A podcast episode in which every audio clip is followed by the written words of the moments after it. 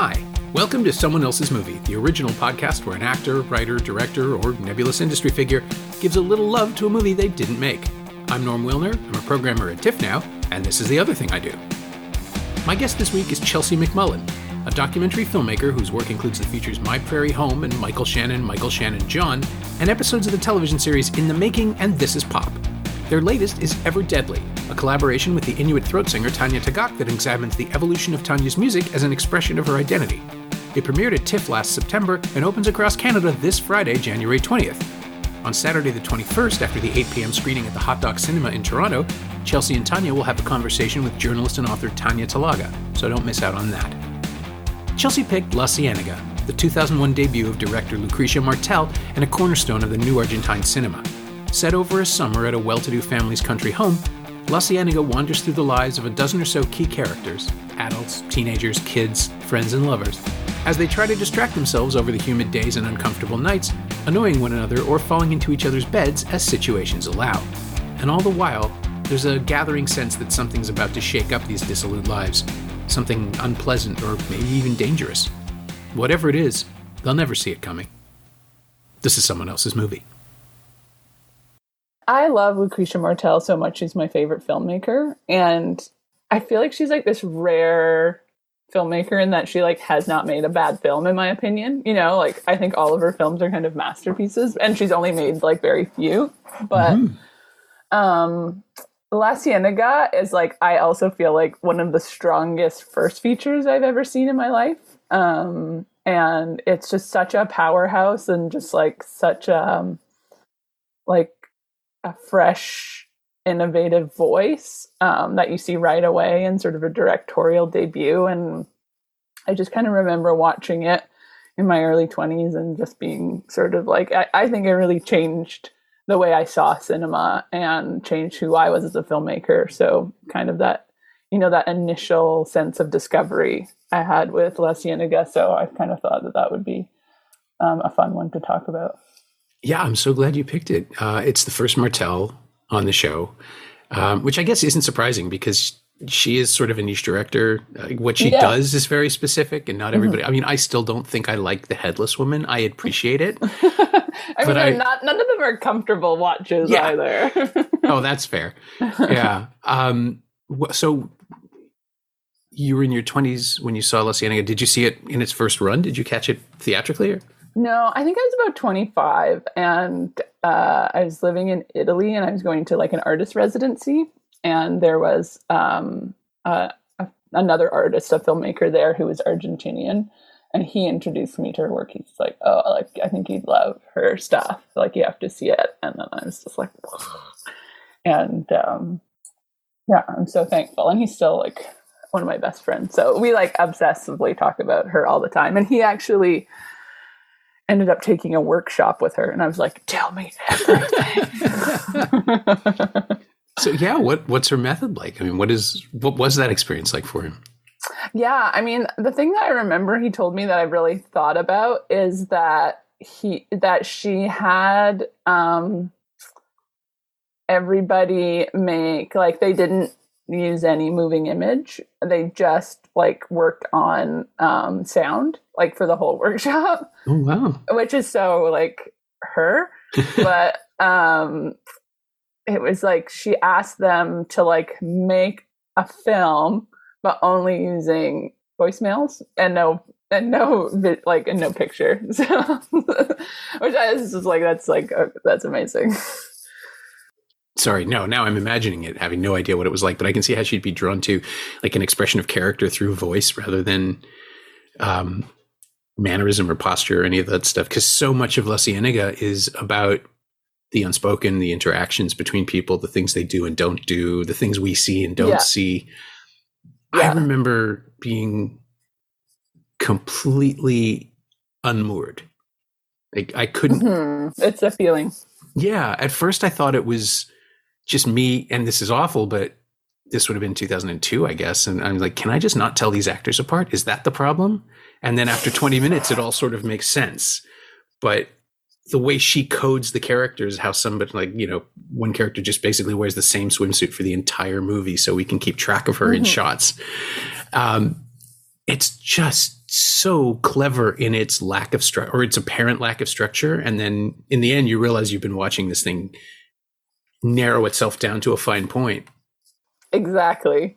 It's really funny because um, I was watching it with my my partner, um, and he was like, he just couldn't. He didn't realize that like the um, like for a long time in the film that the that the sort of like um, the the women that worked for the family mm-hmm. were not the family, and that's like. I I felt like that was like so indicative of what you're talking about, which is like okay, there's like a different dynamic here, but nothing's really clear, and like, and it becomes more and more clear as the film sort of unfolds. But it just takes a long time to sort of ground yourself into in the like yeah relationships. Um, but I think I that's also what I really like about it is just like I, I feel like it's a really a really impressive sleight of hand that you you think that nothing's happening until it does until everything happens you know um and that's kind of yeah the magic of her is sort of you're sitting in this kind of atmosphere and it doesn't feel like the narrative is progressing but it's actually been progressing the whole time. Yeah i remember feeling the just feeling the humidity somehow in the theater. Just it's one of the few movies oh, where yeah. the density of the image actually feels like it's coming off the screen. And you can understand why everyone's moving so slowly you can understand i mean even at the very beginning which which opens with um, for, for listeners who haven't seen the film it opens with a uh, a small accident that has devastating consequences um, and i mean it is the inciting incident in as much as there is one at all uh, of the of mm-hmm. the story but it's just putting ice in a glass of red wine and then dropping the glass and falling on it. It's it's all so simple and any one of those things is something that's instantly relatable. We've all been to parties, we've all dropped glasses, we've all been, but then you factor in just how little everyone else is moving, and you realize that I, at first, the first time I saw it, it's just like everybody is so drunk that they can't help Mecha, and that is part of it but mm-hmm. they can't move. They can't move through the air. It's everything is so heavy mm-hmm. and, and and humid and gross and sweaty. And, and later on, someone tells Momi that she hasn't washed her hair. She hasn't showered in three days or four days. Yeah. And you can yeah. just feel the grime. But yeah. even before that, that's that that line of dialogue, which I think is an hour into the movie, is the clarifier for everything else I've been watching. It's like, oh, right, of course Like no one wants to do anything. No one can. You can't even think when you're that hot. And yeah. so you've got these people who they have the wherewithal to isolate themselves from whatever else is going on. Uh, and this is right after Argentina came out of a long point of, of turmoil, right? Like we don't yes. exactly know when the film is taking place. They might be hiding out from something. They might be isolating themselves from from uh, uncertain situations. Mm-hmm. Or maybe they're just rich enough that they don't care and they can wander up and spend the summer in this place. But it just it feels so languid and and louche at the same time. Like this is what indulgence looks like. Absolutely. Yeah. I think that like um yeah, honestly that like first I think it's probably like the first seven or eight minute, maybe minutes of the film are like honestly just like a masterpiece. I've watched it over and over and over again. There's hardly any dialogue, mm-hmm. and it's all told through sound. It's like the scraping chairs, the tinkling ice in the in the glass, the dogs barking, the like the storm sort of coming, the boys in the forest hunting, and it's all sort of coming together in a sort of sculptural sound like experience, and it's telling you everything. It's kind of setting up the entire film uh, in that like first seven minutes, and um but yeah and also just the like the heat and just like the bodies like as they're like i, I remember um yeah they don't really show the faces as much of like the other people that are there torsos, like, lots of torsos. Yeah, there's these torsos like dragging the chairs, and yeah, it's always been like probably one of my favorite openings to a film I've ever seen. Um, and it just so beautifully sets up everything you're going to see, and that atmosphere that you're talking about of just like the heat, and their bodies are all sort of like leathery, and and it's so so stunning. I could watch it again and again. It is so like it's a statement of purpose too. It's it's a declaration mm-hmm. of intent. It's one of those films Absolutely. where this her entire career can be seen in this movie because it's the world that she wants to deal with over and over mm-hmm. and over again. And mm-hmm. she's played with time and she's she's made period pieces and she's just sort of bent her own reality, but it's always about the same thing. It's always about the this I mean, it's entitlement and power and, and yeah. learned ignorance, right? Oh, yes. I didn't know that was a problem. I had never seen this. You know, I, I, couldn't. This is not something I've ever had to deal with before. It's like, yeah, of course it isn't, but you never tried either. Mm-hmm. And and all of her, um, there's a uh, there's this thing that I keep coming back to. So many movies, and it's just this year, but so many movies have seemed to me to be about American films, particularly having this moment, but it's coming out in other um, in other countries' cinema as well, where filmmakers are dealing with the perspective of children who understand that they're hostages to their parents, like that mm-hmm. that it's not just about adolescent rebellion; it's about the understanding of powerlessness that children have, and I thought at first that it might be a pandemic thing, like a reaction to being told by the government that you can't go, go out and live your life. And mm-hmm. so now suddenly people turn inwards and they're making these quasi autobiographical scripts about kids feeling powerless. And maybe it is, but Martel's been doing it all along. Um, with uh, with the added level of societal, you know, the Catholic organization in Argentina around um, around body not shaming exactly, but body consciousness and, and mm-hmm. refusing to um, let kids off the hook for kid behavior that, mm-hmm. that that Catholicism is a particularly good at. Like the scene in the store where they get a, a friend to take a shirt off and try on a shirt. And mm-hmm. there's this little moment of consciousness where the, the young women realize they have the power to do this to young men. Yeah and they've never they've clearly never at least two of them have never had this moment before and they're uncomfortable by uh, by association but they also get off on it and that lens turning feels incredibly catholic but also it's every teenager ever who suddenly realize they have some kind of power over over other people because of their bodies or because of their um, their status that they've never understood. It's just, it's so acute and so sharp. And again, not a single line of dialogue about it. No one ever discusses it again. Mm-hmm. It's just this moment that Martel saw and remembered or experienced and remembered and wanted to put in this film and puts it at exactly the right place. Totally. Yeah. That's such a loaded scene and sort of mm-hmm. like, you know, race and class sort of play into it as well. You can kind of feel everything sort of, and yeah.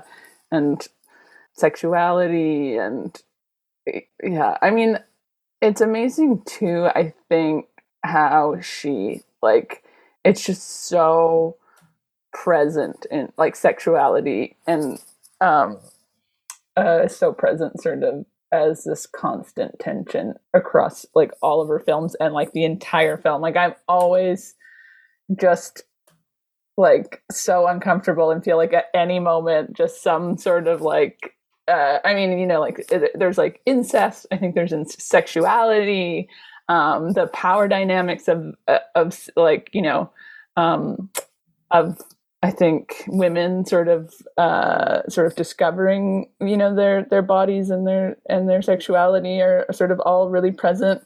Mm-hmm. Um, but it it feels so heavy in her films. It's it's um it's never liberating. It's always quite oppressive. Yeah, well, we we're so quickly given the world that these people walk in, an mm-hmm. understanding of it, and how they're being berated or shoved aside. The adults have no time for the kids, um, and it's just like I, the, the, I, I just rewatched it last night, and the thing I took away from it was the the stunning levels of neglect. Yeah. Um, the kids are you know splashing around in a in a riverbank with machetes. Yeah, uh, or, oh, that or scene is so. Oh, it's intense. horrifying. Yeah. yeah. you just are like, someone's gonna get an arm chopped off. Yeah, and we've already seen, you know, like a kid without an eye, and people, yeah. people with scars that are never explained. Scars, yeah, all over their bodies. Yeah. Yeah, and I remember seeing it when I saw it theatrically. It was the entire audience cringing in one direction. We were all pulling to the left, and the whole like it was like a wave in the in the theater of people just going, and and nothing. And not only does nothing happen, but she cuts away. Yeah. Um, before yeah. anything can happen, or the I, I, guess no, she cuts away from the scene with the rifles, Um, but in the in the machete sequence, it's interrupted by just a, a storm by the by the rain breaking and the water Yeah. spraying everywhere, Yeah. and that's the release. But the the sense of constant danger that these kids are going to get, you know, seven kinds of hepatitis and tetanus just from going out on the porch.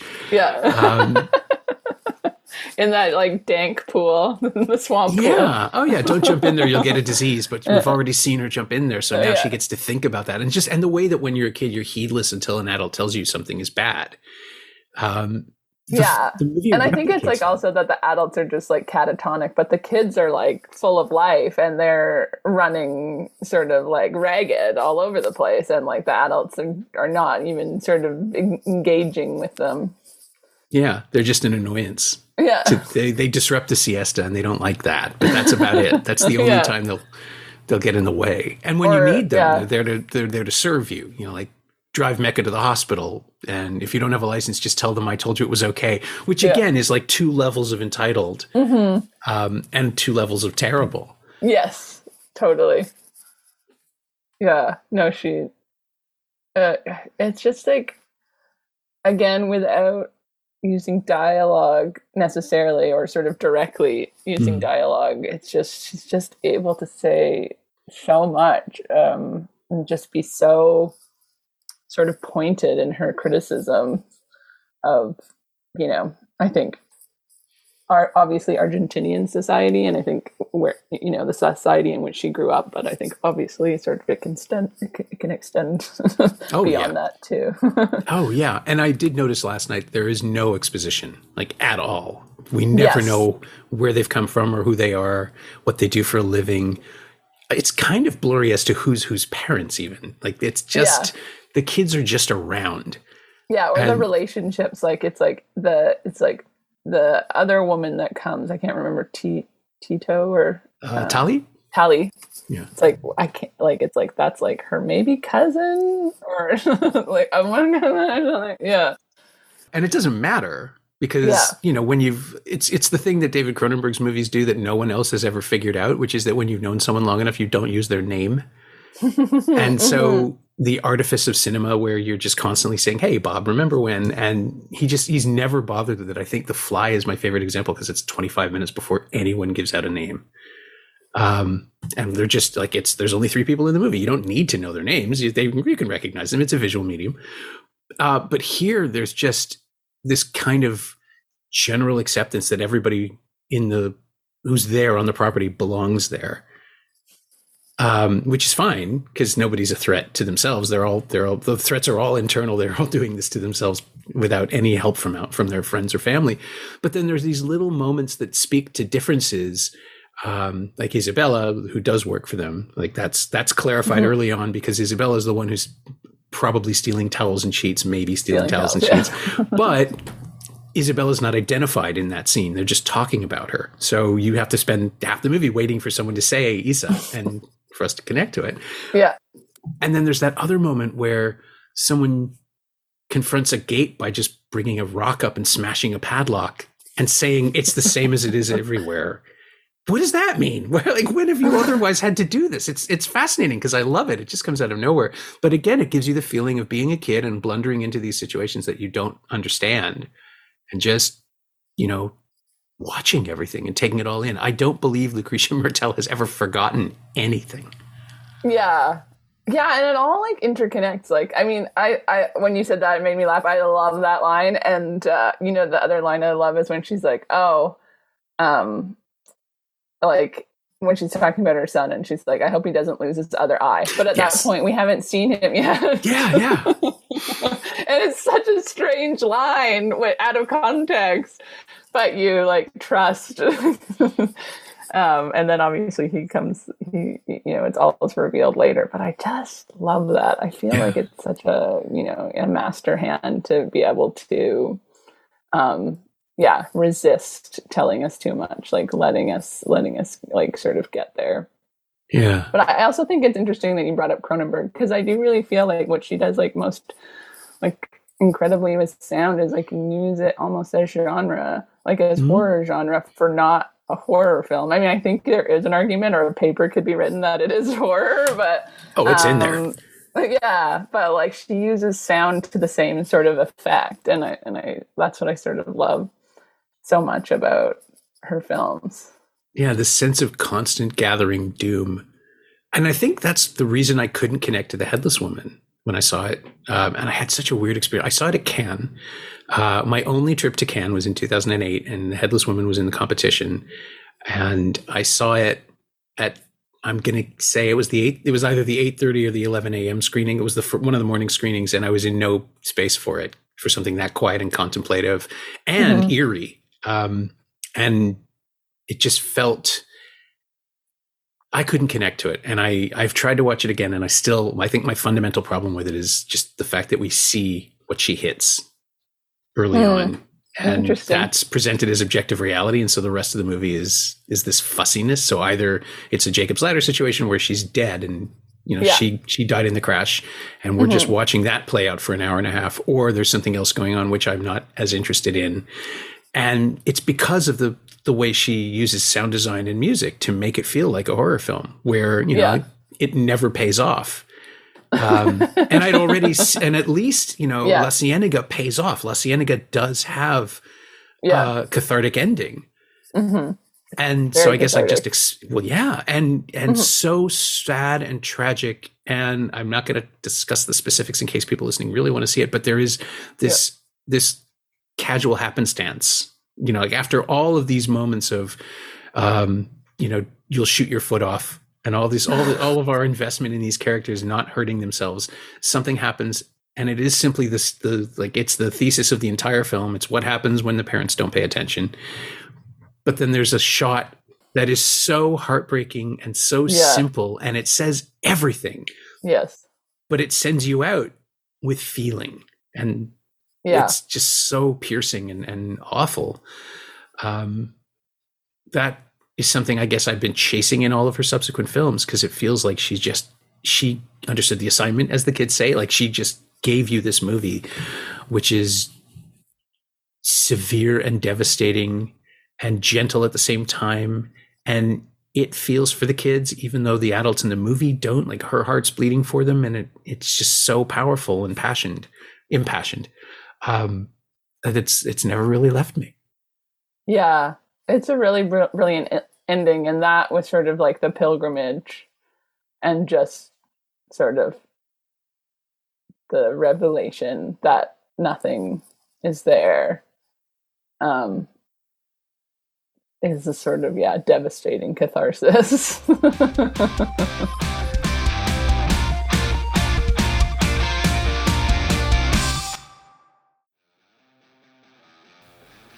Hey, it's Norm, interrupting my own show to bring you up to speed on Shiny Things, my twice weekly newsletter about physical media, culture, and the odd streaming thing. Last week, I wrote about Warner's 4K release of Black Adam and what it says about the ongoing evolution or devolution of the DC Comics movie project, and the way some Hollywood studios have finally, finally embraced Blu ray in their award season campaigns. Sign up for a 14 day free trial at shiny-things.ghost.io or find a link at the Semcast Twitter account. Look, if I don't write about movies, my head falls off. Come check it out. I also feel like something that is interesting. I find like tonally her film so interesting because it's like there's some part of it that really feels like almost like a like realism as we sort of know it. Mm-hmm. But then it's also like extremely surreal, and I feel like La Cienega is maybe her most surreal, except for maybe Zama. I mean, Zama's almost an absurdist kind of yes, version of exactly. what she does. Yeah just it's such an unusual tone of like using sort of these two sort of like languages and sort of putting them together in a way that sort of is is a bit um yeah it's it's a bit hard to even define in a way mm. and I, I really feel like that's um something i've always been attracted to in her work i do find it so striking too that i mean argentina and mexico are are very different countries in so many ways, but that Cuarón made Y Tu Mamá También the same year as this. That they'll, Hmm, they're that's sort of that's the the higher polished version, like the Mhm. entertainment version of the story. Yeah, yeah, the Hollywood version. yeah well and, and so and in that scene in the um in the clothing store is basically all of roma in a nutshell. It's just they're like they've, they've been in communication with each other in completely different ways. He's Mhm. he's chosen this much more narrative driven plot laden oh you could argue roma doesn't have a plot but it does. Uh, like in the same way that la cienega doesn't doesn't. Mhm. and i would just it struck me because i saw them i think six months apart. I, I saw Y Tu Mamá También at TIFF, and then I saw La Cienega in the spring the following year, I think. And um, they do feel like they're just about this awakening of social consciousness um, from privileged people or from people from privileged backgrounds who are now reckoning with that. And, you know, in both cases, they're 20 years ahead of where movies are right now. Totally. Yeah. When I was watching it again, because I rewatched it before we, we talked, I um I just real I just really felt like it and I think you've already kind of touched on it a bit, but like it really just feels of now. Like it, it doesn't feel out out of date. It feels very yeah, politically charged even even now, even maybe more so, which is yeah, quite something. Yeah, it's it's rare where the movie of the moment is 22 years old. Like imagine it, this is like a film that came out after the pandemic. Like it's like it Yeah. would even be more charged. They're Sure. like, you know, they've escaped to the countryside or whatever, you know. yeah, I mean, I've seen five or six movies just like that um, in the last seven year, uh, months, but um, none of them has had anything like the the texture or the or even the intimacy. I think because Mhm. With the pandemic movies, it's all been a reaction. Like it's how can we shoot this? What can we shoot? How how small can we make it? Mhm. Um, and sometimes they work, but this one is removed from everything anyway right? Mhm. Like, it, it- even if she shot it in the middle of an economic boom time, it would look and sound like this because it's who she is and and Yeah. the world that she wants to build. Yeah, no, that's a really good point. And I think like I don't want to get too much into it because I'm no expert on like the politics of Argentina, but my understanding is that it sort of came out out like it came out after like at a very politically charged time or right after. Um, Well, between two, apparently, it was in that little Yeah. that, that little respite between two extremely. Um, well, one incredibly corrupt administration, and then another one that was eventually sort of going to get there. Yeah. But it was it was produced at a point of hope, and it's a Mhm. hopeless film, which I Yeah. find just so fascinating. it's a really interesting thing to think about. Yeah, Maybe that was the only window where she could get it made. yeah, that's a great point. That's a great point. Such a dark Mm. film. Yeah. yeah, and I kind of my understanding is a lot of it is inspired by sort of her own like it's I wouldn't I don't know if it's so far as like semi autobiographical, but it's definitely sort of inspired by um, where she grew up and the town in which she grew up and and everything like that. So it's sort of inspired by an earlier time as well. Yeah, there's a, a quote of hers where she says it was based on memories of her own family, which is a nice way of avoiding any specifics. Yikes. yeah. Well, and it also gives you the out, right? Because if you present an autobiographical story as a memory, then you can take it in any direction you want, really. Mhm. And you're not bound to, you know, honoring the truth, which is always, you know, as far as narrative goes, it's a death sentence if you're trying to be accurate because you'll just end up killing whatever makes your story interesting because your own memories and your your own subjective experience is what makes it art. Yeah. And I do I get to say stuff like that. I know, and I do feel like there is a real quality of it feeling like memories as well in the sort of like um what's the word I'm looking for? Um in the sort of uh, uh The haze of it, maybe. Yeah, yeah. That's yeah, that's the right word. Oh, I was going to ask actually. Speaking of haze of memory, have you seen Aftersun? Not yet. It is like the So number one film on my list to see, and I had like planned to see it over the holidays and just couldn't pull pull my shit together. But um, yeah, I want to see it so badly. I feel like it's like you see it and you're like, I know this is a film I will love. Yeah, I just it hit me like a like a mallet. yeah, Just absolutely laid me out. And there's a lot of La Cienega in it, I think, Mhm. in the Mhm. way that but it's focused on only two characters, but in the way that their their interplay works and in the way that they have separate adventures, adults and children, uh, which will eventually come back to to sort of dovetail and intertwine. It's I wish I'd gotten to talk to Charlotte Wells because I would have definitely asked her about um, Martel and her cinema if, if it's an influence. Yeah, I think Oh, you'll yeah. really like it. yeah, yeah. I think I, I and I do feel like part of it is that I'm like emotionally preparing myself to see it. Just it's so good, but it is absolutely devastating. It'll be on VOD in a couple of weeks, I think, actually. Yeah, Well, and to and speaking of influences, I mean, it, this is always a weird way to get out of the podcast um, when someone is not making the sort of films that we're talking about. But Mhm. is there a connection? Like, have you relied on anything of Martel's, or specifically La Ciénaga, or in, or her other work in in your own movies? I was trying to think about it, and you know, I can't really see it in Ever Deadly, but there is a Yeah. texture thing going on.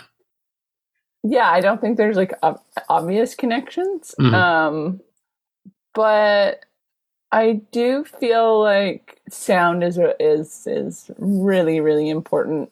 Um, an atmosphere, um, like setting in, in a, an atmosphere that sort of I feel like kind of tells um, as much about sort of a character or a person as as sort of just like you know dialogue or it's about sort of being in time and space.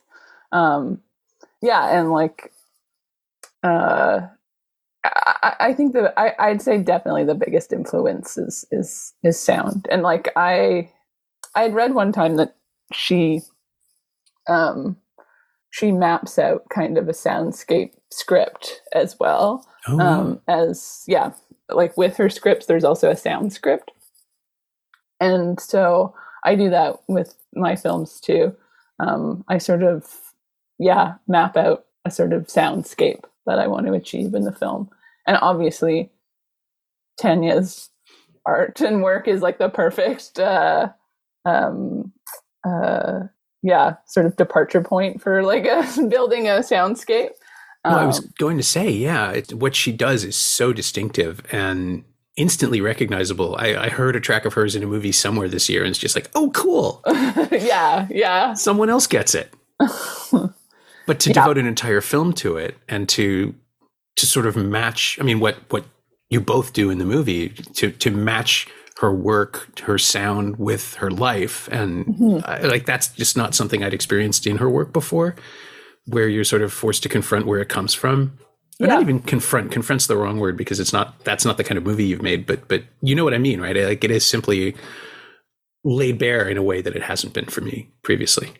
Yeah, for me, the film was about like showing the work itself, like in its kind of entirety and its sort of full form as a sort of a document of her, um, like what I was trying to get at was like, um, like, yeah, if if you weren't to see her live, what's the closest you could have to like an experience of of a live performance, um, and and then sort of around it sort of all of the influences that lead to the work itself and all of the sort of um yeah who she is um uh distilled into into into what we sort of understand as like her her work.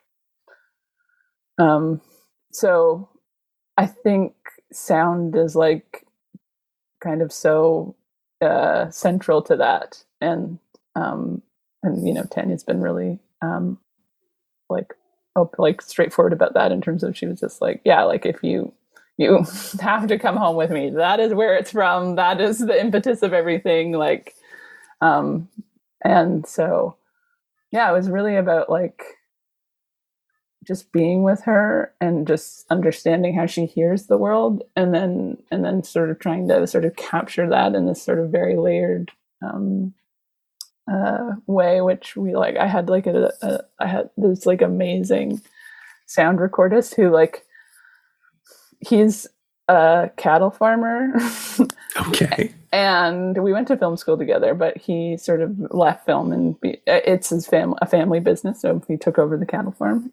Um, but he's like an artist. He's a sound artist, and I can barely ever get him out on something, but he's the best sound person I've ever worked with. He's like, and um, yeah, he. Uh, I managed to convince him just because he's such a big fan of Tanya's to come out and do sound on this one because I was like, this is going to be special. If you help me on one film in my life, like it has to be this. So he like came out for it, but he would go out on his own for hours and hours and just record different sounds in the landscape and like even um, there's that part where uh, there's like a, a siren and it sort of sounds like it's sort of connected to the um, MMIW um, and then it sort of sounds like it's coming out of her mouth. Mm-hmm. He, it's a siren that happens like a, it's like a curfew siren. It, uh, it happens in Cambridge Bay. Okay. And it goes off every night at 10 p.m. Um, and then it's like it sort of goes off, but it sort of reverberates through like the entire town, and then all the dogs start barking, and it's just this really ominous sort of feeling sound, and like you know because like what I, I found so interesting being up in Cambridge Bay is that like you know there's no trees, there's just like nowhere to insulate sound, so sound just reverberates and reverberates and reverberates, and so that's like what happens with the siren, and Alex, who's a who's the sound recordist, he went out every night because he never felt like he quite captured the quality of it. So we like at like just before the alarm went out every night. He probably did it like every night we were there for one of our trips, which was like maybe seven days. And he would record that sound, and then he finally got it. And I'm like so proud that I feel like it's such a important part of the film. Yeah. But yeah, that's kind of like an example of it. Yeah, and I'm thinking, of course, about the end credits of La Ciénaga, where all you have are the, the echoes of thunderclouds and gunshots. And the gunshots seem to be ramping up and getting faster, which I oh, I think I didn't catch until this last viewing. It's just like, oh, there there's more of them now. Is that like the, what does that mean? Is this a revolution, or is the revolution coming, or mm-hmm. is it her hope for one? It's just yeah. like she never gives you an answer to anything, which is I mean, the reason we remember it, obviously. Right? If she's, yeah. and, and now I feel like I want to revisit the headless woman again because if there is an answer, then what's the point? So maybe it's maybe it's on me. You're making me want to watch it again. I mean, I I really liked it when I watched it, but um, but yeah, I I but I like understand what you're saying. Like all, I think all your points are really salient, and it's like, oh, I should rewatch it again with that sort of thinking about that. Yeah, it's on Criterion. We can. yeah, well, I think I might. Uh, yeah, this might start uh, another Lucrecia Martel like um, binge. Yeah, yeah, binge exactly. Binging on Lucrecia Martel is so so counterintuitive. yeah, it's not the most uh, yeah Netflix and chill vibes, but um, it works. But I, mean, I really appreciate the like. Yeah, I was excited to to do this because I was excited about the idea of sort of revisiting re- revisiting her work. But yeah, I think like you're right. Like sound is absolutely sound. It's just like she really just taught me the power of sound, sound in cinema. And you know, I think in documentary, it's often a really overlooked element of of storytelling, and it can be so. Yeah, it can it can say so much. Um, and I, you know, I love I just love landscape and and uh, sort of I think landscape plays a big role in all of my films and how like the subject and the and the and the landscape are sort of connected and um, and then obviously sound is a big part of how you sort of represent that. I mean, I'm thinking about my prairie home and, and the way the expanse of it and the the tiny focus on character and like the, the, the way that you it's not even juxtaposition. It's it's uh, it's a synergy that you created there. And and I guess now that I think about it, you kind of do the same thing in in Ever Deadly. Not yeah. kind of. yeah, definitely. And it's interesting that you say that because I I watched La Ciénaga right before I made my prairie home, so it was definitely even more present for me in making that. And similarly, and it was actually Ray who was mostly because we like didn't have any money, but like uh, Ray who was recording all the sound uh, as we went um, of the prairies. Hmm. Um, yeah, so definitely like the I, I really see those like um, my prairie home and, and like there's a connection too because Ray and Tanya and I are all really good friends. Um, so I really feel that those films are sort of like a a pair. I can't believe it didn't occur to me before. well, and yeah, and Tanya had seen My Prairie Home and really like really liked it, and and this uh, her and Ray had toured a lot when they were young, so yeah, it's kind of just like an interesting synergy of the of the three of us. We're very good friends and love each other very much. Have you shown them La Ciénaga the way that someone did for you? Uh, you know what? I I don't think I have, and I should. I think yeah. they I think they'd both really like it. Yeah, set up a watch party. It can't be that hard these days. Yeah, yeah, absolutely. I think they'd both be like they both are just sound is so forward in their in their brains that they would both pick up on it so much. Actually, I'd be really curious to to hear their thoughts. My thanks to Chelsea McMullen, whose new documentary Ever Deadly, co directed by Tanya Tagaq, opens in theaters across Canada this Friday, January 20th. Chelsea and Tanya will both be at the Hot Docs Cinema Saturday the 21st for a post-screening Q&A with author Tanya Talaga after the 8 p.m. show, and you can get tickets for that at hotdocs.ca. Thanks also to Jennifer Mayer. She knows what she did. You can find Chelsea on Twitter at Chelsea McMullen, all one word, and you can find La Ciénaga on Blu-ray and DVD in the Criterion Collection. It's also streaming on the Criterion channel in the US and Canada, and available to rent and buy on various VOD platforms. As always, you can find me on Twitter at Norm Wilner, and you can find this podcast there at Semcast, S E M Cast, and on the web at someoneelsesmovie.com. The first year of the show is still available for just 20 bucks at payhip.com slash semcast. That's the first 52 episodes of Someone Else's Movie, 44 of which aren't currently available anywhere else. And check out my newsletter, Shiny Things, at shiny-things.ghost.io. I think you'll enjoy it. Our theme song is by The Last Year. If you like it or the show in general, please say so. Leave a review wherever you've been listening. Every little bit helps, it truly does. And check out the other shows on the Frequency Podcast Network while you're doing that. Stay safe, watch movies, wear a mask if you go out, get your booster when you can. I'll see you next week.